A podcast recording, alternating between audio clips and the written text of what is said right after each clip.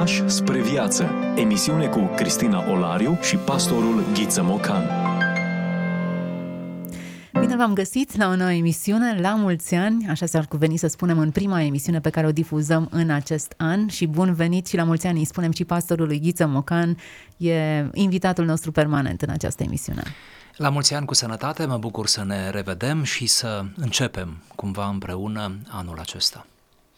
Îl începem într-un ton bun, zic eu, în preajma unor texte biblice în care reușim să surprindem ideea aceasta de noutate. Dacă am încheiat cu un text biblic, cred că și debutăm acest an cu un text extras din Sfânta Scriptură. Mi se pare corect și poate chiar uh, elegant. Deci, haideți să poposim puțin în preajma acestor texte. Le explicăm înainte de ce poposim în preajma lor sau pe parcursul uh, explicărilor?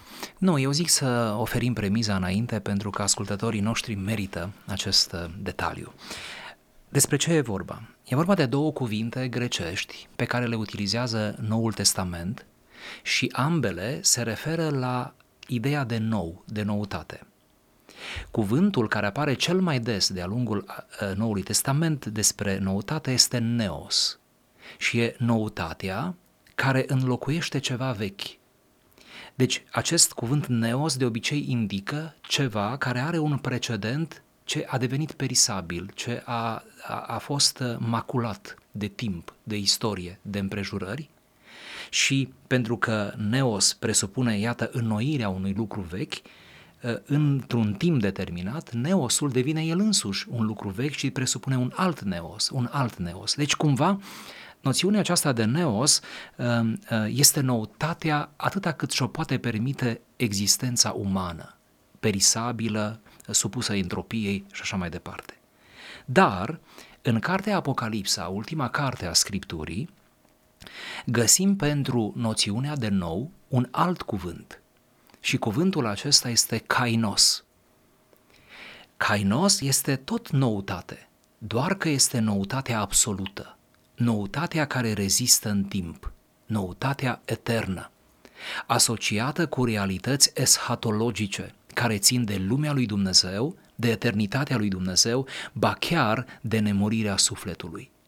Ori uh, ceea ce ne propunem noi în această perioadă a anului, în aceste prime zile, când toate sunt noi și când inima noastră parcă deja s-a primenit uh, să reînceapă și să se avânte nu? în această frumoasă noutate a anului și a, a vieții, uh, am vrea să identificăm acele pasaje din Apocalipsa unde apare Kainos, și să ne bucurăm de toate acestea, desigur nu le voi citi pur și simplu la rând, ci le-am pus sub câteva categorii. Bună oară, prima categorie, dacă pot să încep, da.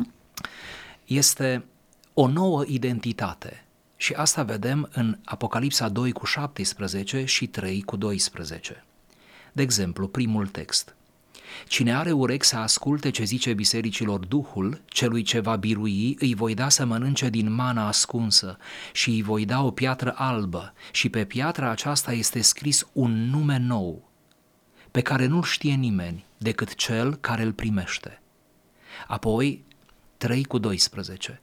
Pe cel care va birui, îl voi face stâlp în templul Dumnezeului meu și nu va mai ieși din el voi scrie pe el numele Dumnezeului meu și numele cetății Dumnezeului meu, noul Ierusalim, care are să coboare din cer de la Dumnezeu și numele meu cel nou. Observați cum în ambele pasaje, sigur, sunt promisiuni adresate uh, spre două dintre cele șapte biserici ale Apocalipsei, în ambele pasaje avem ideea de nume nou. Îi voi da un nume nou biruitorului, iar numele nu era altceva decât o altă exprimare a ființei, pentru că numele descrie, nu, integralitatea ființei, esența ei, manifestarea ei și așa mai departe. Deci cumva avem aici o nouă identitate. Ceea ce ne așteaptă dincolo este o nouă identitate, dar care nu va fi perisabilă, care se adaugă celei vechi cu care plecăm de aici, dar este cu totul altceva, este o schimbare de ordine, este o trecere peste grad, cum s-ar spune în matematică. Este un nou, cu totul nou, uh, special și etern.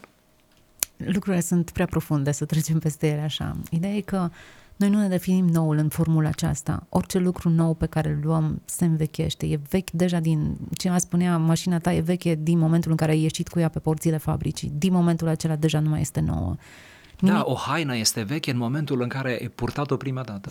Da, nu avem ideea aceasta de un nou absolut, ideea pe care acest text o reflectă. Și încercăm să ne o descriem, dincolo de termenul grecesc care este diferit, tocmai în, în, în misterul ei, cum am putea să zugrăvim acest nou absolut, un nou perpet, un nou care nu se învechește, decât prin faptul că nu există termen de comparație sau înțelegere completă a lui sau habar n-am, chiar nu știu cum să definesc acest nu, nou ați absolut. zis bine, ați zis bine, nu există termen de comparație. Kainos, noțiunea aceasta, nu-și găsește corespondent în realitatea umană în care trăim și în care vom rămânea până la sfârșitul acestei vieți, până la sfârșitul istoriei. Deci nu există termen de comparație. El poate fi doar imaginat. Și ca să ne ajute să imaginăm, poate ar fi bine să mai adăugăm o idee care este cu totul corectă în raport cu textele din Apocalipsa, anume că aici vorbim uh, de o noutate a ființei și nu a devenirii.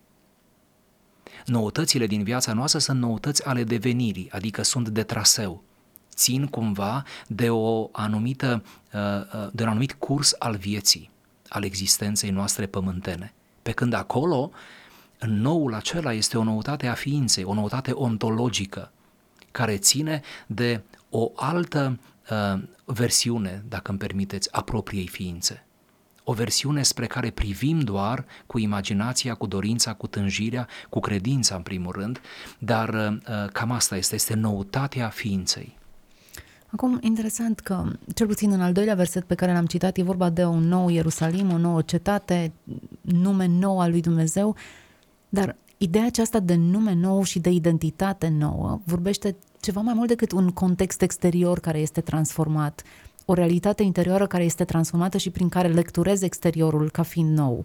Din nu știu, cum am putea să traducem într-un termen foarte simplu. Dacă eram pește, toate lucrurile erau apă pentru mine și erau un microclimat biologic care îl percepeam. Dacă am devenit om, rațiunea și tot contextul este diferit, pentru că eu am devenit altceva, sunt altceva, am migrat spre un alt mediu de viață și o altă identitate. Acum, ideea asta de om nou parcurge, într-adevăr, Noul Testament de la Pavel, care spunea că suntem o făptură nouă în Hristos și reluată de diverse curente de gândire ulterior, nu? Și rușii și comuniștii își doreau să facă perestroica, acel concept de om nou și nu, nu doar ei au visat la un om nou, dar cât de fadă și cât de distorsionată este imaginea acestui om nou conceput de lumea materială. Perfect de acord. E vorba de o noutate interioară, e vorba de o, dacă mi îngăduiți, metamorfoză profundă, definitivă a ființei, care schimbă apoi perspectiva în mod radical asupra exteriorității, orice ar însemna acea exterioritate. Iar aceste comparații cu omul nou din comunism sau omul nou din capitalism, pentru că fiecare sistem politic uh, cumva uh, se joacă cu această noțiune, pentru că e dragă omului, nu? Uh, omul își dorește, noi tânjim după Se noutate. în noi aceste informații. Da, noi tânjim după noutate. De aceea când ne cumpărăm o haină nouă, e o mică sărbătoare a minții. Nu contează cât costă haina și ce culoare are, aproape nici nu contează dacă ne stă bine sau nu cu ea. Dar pentru noi e important, e important să schimbăm mobila, să ne schimbăm uneori locuințele însele, să schimbăm mașina. E mai mult decât utilitate. Pentru noi noutatea aduce un plus de savoare, un plus de bucurie. Noutatea ne face fericiți. Sigur, cu toate riscurile ei, dar uh, în preajma lucrurilor noi, a evenimentelor noi, a chestiunilor inedite, simțim că trăim. Poate numai când gustăm din noutatea vieții, simțim că trăim. Imaginați-vă că dacă faptul acesta îl exersăm la modul acesta cu totul punctual, pasager, efemer aici pe pământ, cum va fi când vom gusta din noutatea absolută, când noi înșine vom fi noi, nu? Transformați în ființe noi, în ființe, iată, uh, uh, proslăvite. Acum mă gândesc că ideea asta de nou nu ne-a venit nou, e cumva încriptată în noi. Dacă nu este treaba noastră să vânăm vrem și soroace, atunci e treaba altcuiva, ceea ce înseamnă că altcineva stabilește această idee de noutate și de schimbare a anului. Și mă gândesc la Dumnezeu care schimbă anotimpuri și îmbrăcămintea întregii naturi și o face când albă, când maronie și roșiatică, când al înverzită și proaspăt. Și această schimbare de decoruri poate tocmai survine pe ideea aceasta că știe că înăuntru nostru există o sete adâncă de nou și de, de prospețime. Fără îndoială. Și toate aceste schimbări ale anotimpurilor, înnoire a naturii, uh, sunt uh, semnale, prefigurări a înnoirii noastre definitive. Mai există în cartea Apocalipsa, dacă îmi permiteți, încă vreo câteva texte care vorbesc, am zis eu, despre o nouă doxologie, adică o nouă laudă la adresa lui Dumnezeu. Mă refer cu precădere la capitolul 5, versetul 9, unde spune și cântau o cântare nouă și ziceau, vrednic ești tu să iei cartea și să-i rupi pe cețile, căci ai fost junghiat și ai răscumpărat pentru Dumnezeu cu sângele tău oameni din orice seminție, din orice limbă, din orice norod și din orice neam. Și capitolul 14, versetul 3, aceeași idee, cântau o cântare nouă înaintea scaunului de domnie, înaintea celor patru făpturi vii, înaintea bătrânilor. Și nimeni nu putea să învețe cântarea afară de cei 144 de mii care fuseseră răscumpărați de pe pământ. Iată, cântau o cântare nouă. Ideea aceasta a cântării celei noi apare și în profeți, apare și în Cartea Psalmilor și apare și în literatura intertestamentară pe care noi nu o avem în canonul biblic.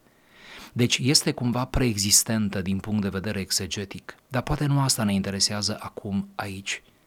Ce vreau să observăm este că uh, noțiunea de cântare nouă nu se referă strict muzical la o cântare pusă pe o partitură pe care n-a mai văzut-o nimeni. Și aici cântarea este o metaforă a închinării.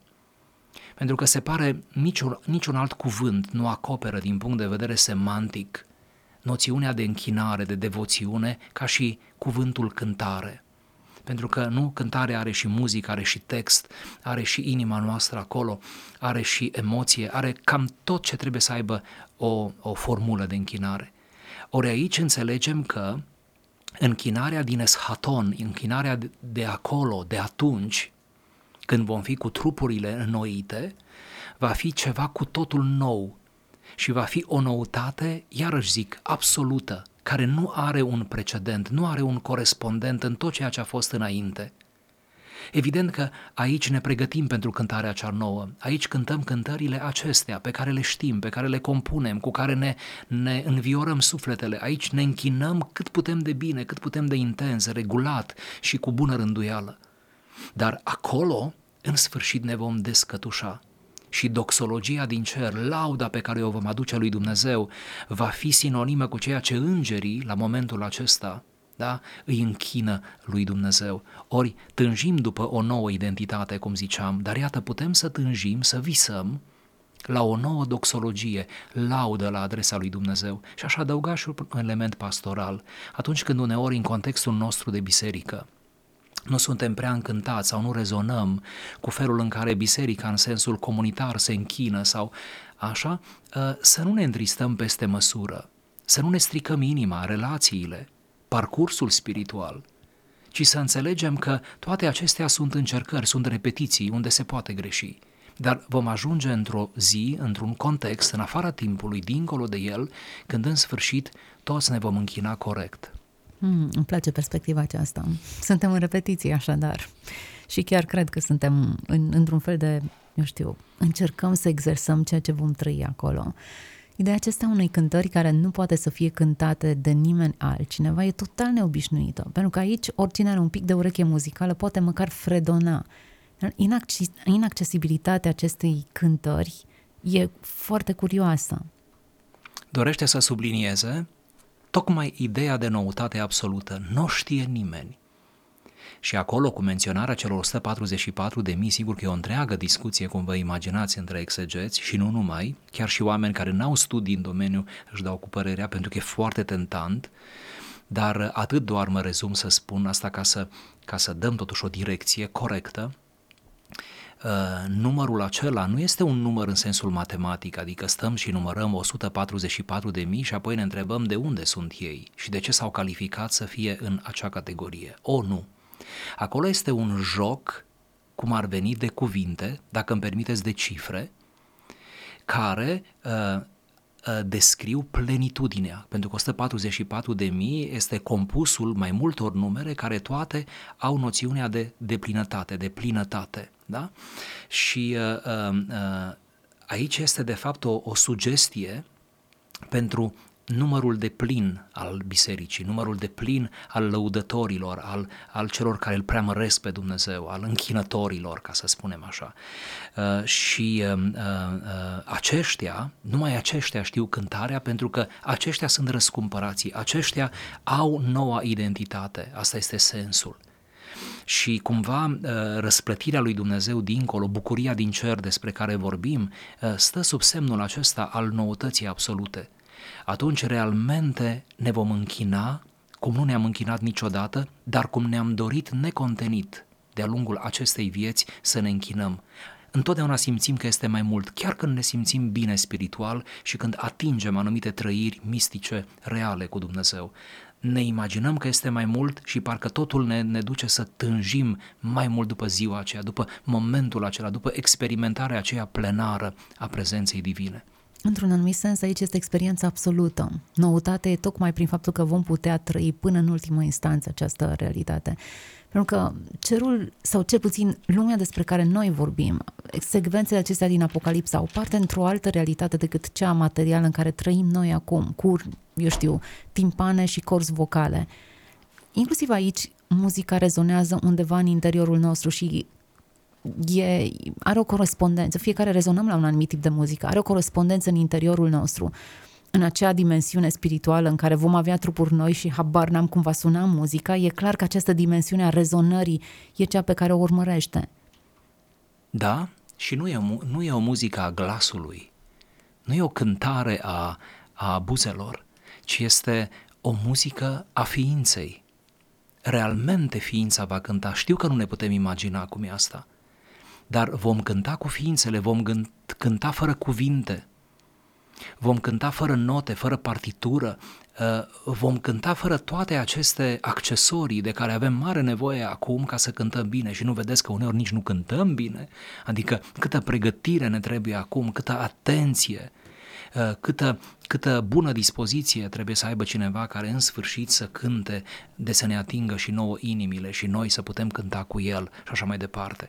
Deci uh, chiar va fi un cântec al ființei. Chiar vom cânta cu interiorul cum nu putem să cântăm acum, evident.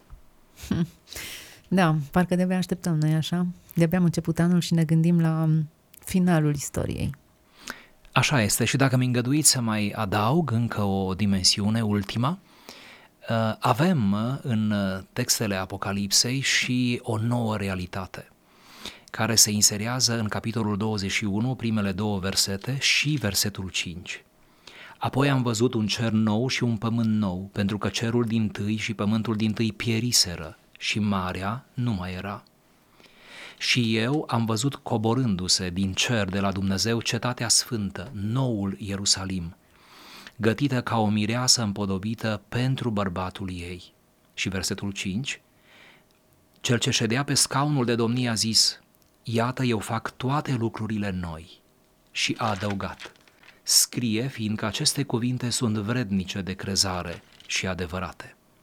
Iată, dragii mei, o nouă realitate. Acolo unde avem cer, pământ nou este kainos, este noutatea care nu se va mai uh, sfârși uh, și unde ni se spune, iată, eu fac toate lucrurile noi, iarăși este noutatea care nu va mai fi supusă schimbării pentru a se învechi uh, vreodată. De asemenea, aș vrea să mai adaug că cerul nou și pământul nou nu e o noutate care cumva uh, uh, are nevoie de ce a fost înainte, adică nu este uh, pământul cel vechi care acum devine un pământ nou, adică se lucrează cumva pe o materie preexistentă, pentru că pământul din tâi zice că cerul și pământul pieriseră și acolo în grecește este ceva, se anulaseră definitiv, da? ieșiseră cum ar veni din existență, ca să ne arate din nou această idee că este ceva uh, cu totul nou. Cam în aceste cuvinte, nu, uh, ne descrie uh, cartea Apocalipsei realitatea de dincolo, folosindu-se de metafore evreiești, sigur de care e plină de, care apar des în scriptură uh, ca noi să ne facem cât de cât o idee asupra uh, acestui loc nou. Dar iarăși nu ne gândim ca un loc fizic, da? în spațiu și în timp, pentru că atunci spațiul și timpul vor fi inoperante.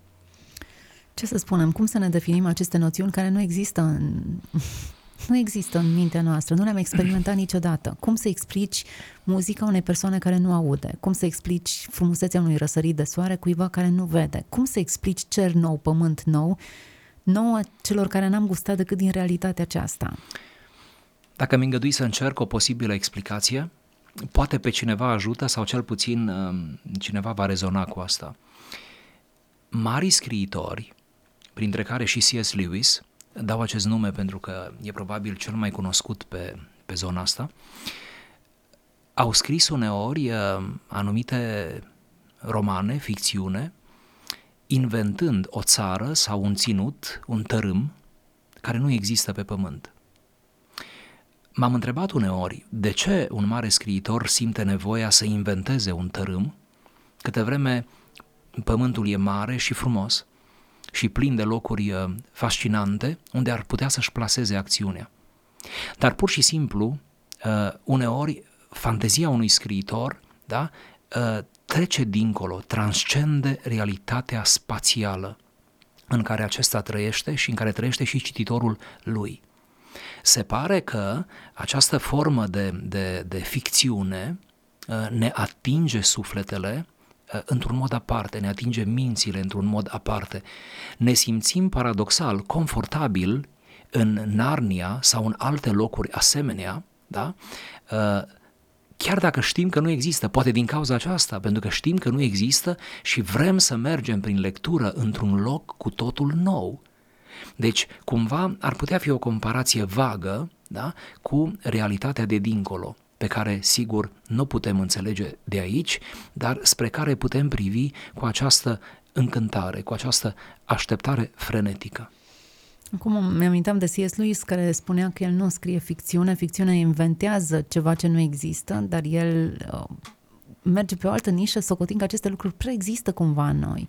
Sigur. Nu vorbește de niște lucruri despre care noi nu am auzit. De aceea, atunci când vedem anumite elemente, le putem asocia cu dimensiunea spirituală. A, ne dăm seama, leul, cam asta este.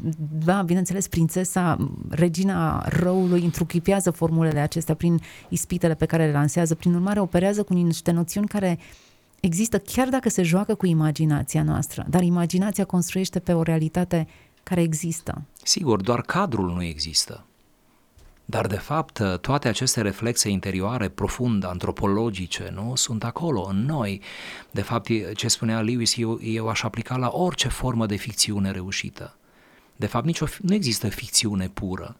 De fapt, cine își permite să imagineze un spațiu, nu? Un fir epic, o narațiune, un dialog, o tensiune da? din cuvinte, uh, acolo e viață, acolo e ceva din viața lui și a lumii întregi. Exact, foarte interesantă perspectiva aceasta. Bazându-ne pe această, eu știu, perspectivă, am putea să ne uităm la textul acesta din Apocalipsa, că Dumnezeu așează anumite elemente în inima noastră, acel gând al veșniciei sau, eu știu, pe care chiar dacă nu-l putem contura în termeni exacti, pulsează acolo și de aceea rezonăm la aceste versete și la această idee de nou pe care ne o descriem acum. Această idee de nou nu ne este cu totul străină. E bine să concludem în felul acesta. Nu vorbim de ceva uh, atât de abstract, atât de înalt, încât uh, nu putem simți în raport cu subiectul nimic. Nu, simțim destul de plenar. Poate că verbul a simți potrivește mai bine aici decât a ști, decât a înțelege, chiar rezonăm cu lucrurile care sunt mai mari decât noi și o facem mai profund decât cu realitatea noastră imediată. Uh, cumva gândul meu, sfatul meu, poate e mult spus, gândul meu ar fi să ne lăsăm sufletul și mintea în preajma lucrurilor mari, înalte, neînțelese, pentru că ele de fapt ne umanizează și ne încălzesc sufletul și ne dau speranță. Așadar, acum la început de an, ne putem gândi în felul acesta. Va veni o vreme în care nu vom schimba doar o pagină a calendarului, ci ideea de timp va fi total schimbată. Va veni o zi în care nu doar vom îmbrăca o haină nouă, ci vom avea o identitate nouă. Va veni o zi în care nu doar că vom avea, eu știu, programe noi sau vom învăța cântece noi, ci însăși modalitatea în care noi vom, ne vom închina va fi una nouă și plenară. Da, și cu aceste lucruri în minte, parcă altfel sună la mulți ani. La mulți ani le spunem tuturor celor care ne-au urmărit și fie ca acest an nou să fie nou în adevăratul sens al cuvântului și să ne aducă tuturor o dimensiune mai profundă a închinării și o identitate nouă în Hristos pe care o putem primi în mod supranatural, 100% prin dragostea lui Dumnezeu. La mulți ani! Ați ascultat emisiunea Pași spre viață cu Cristina Olariu și pastorul Ghiță Mocan.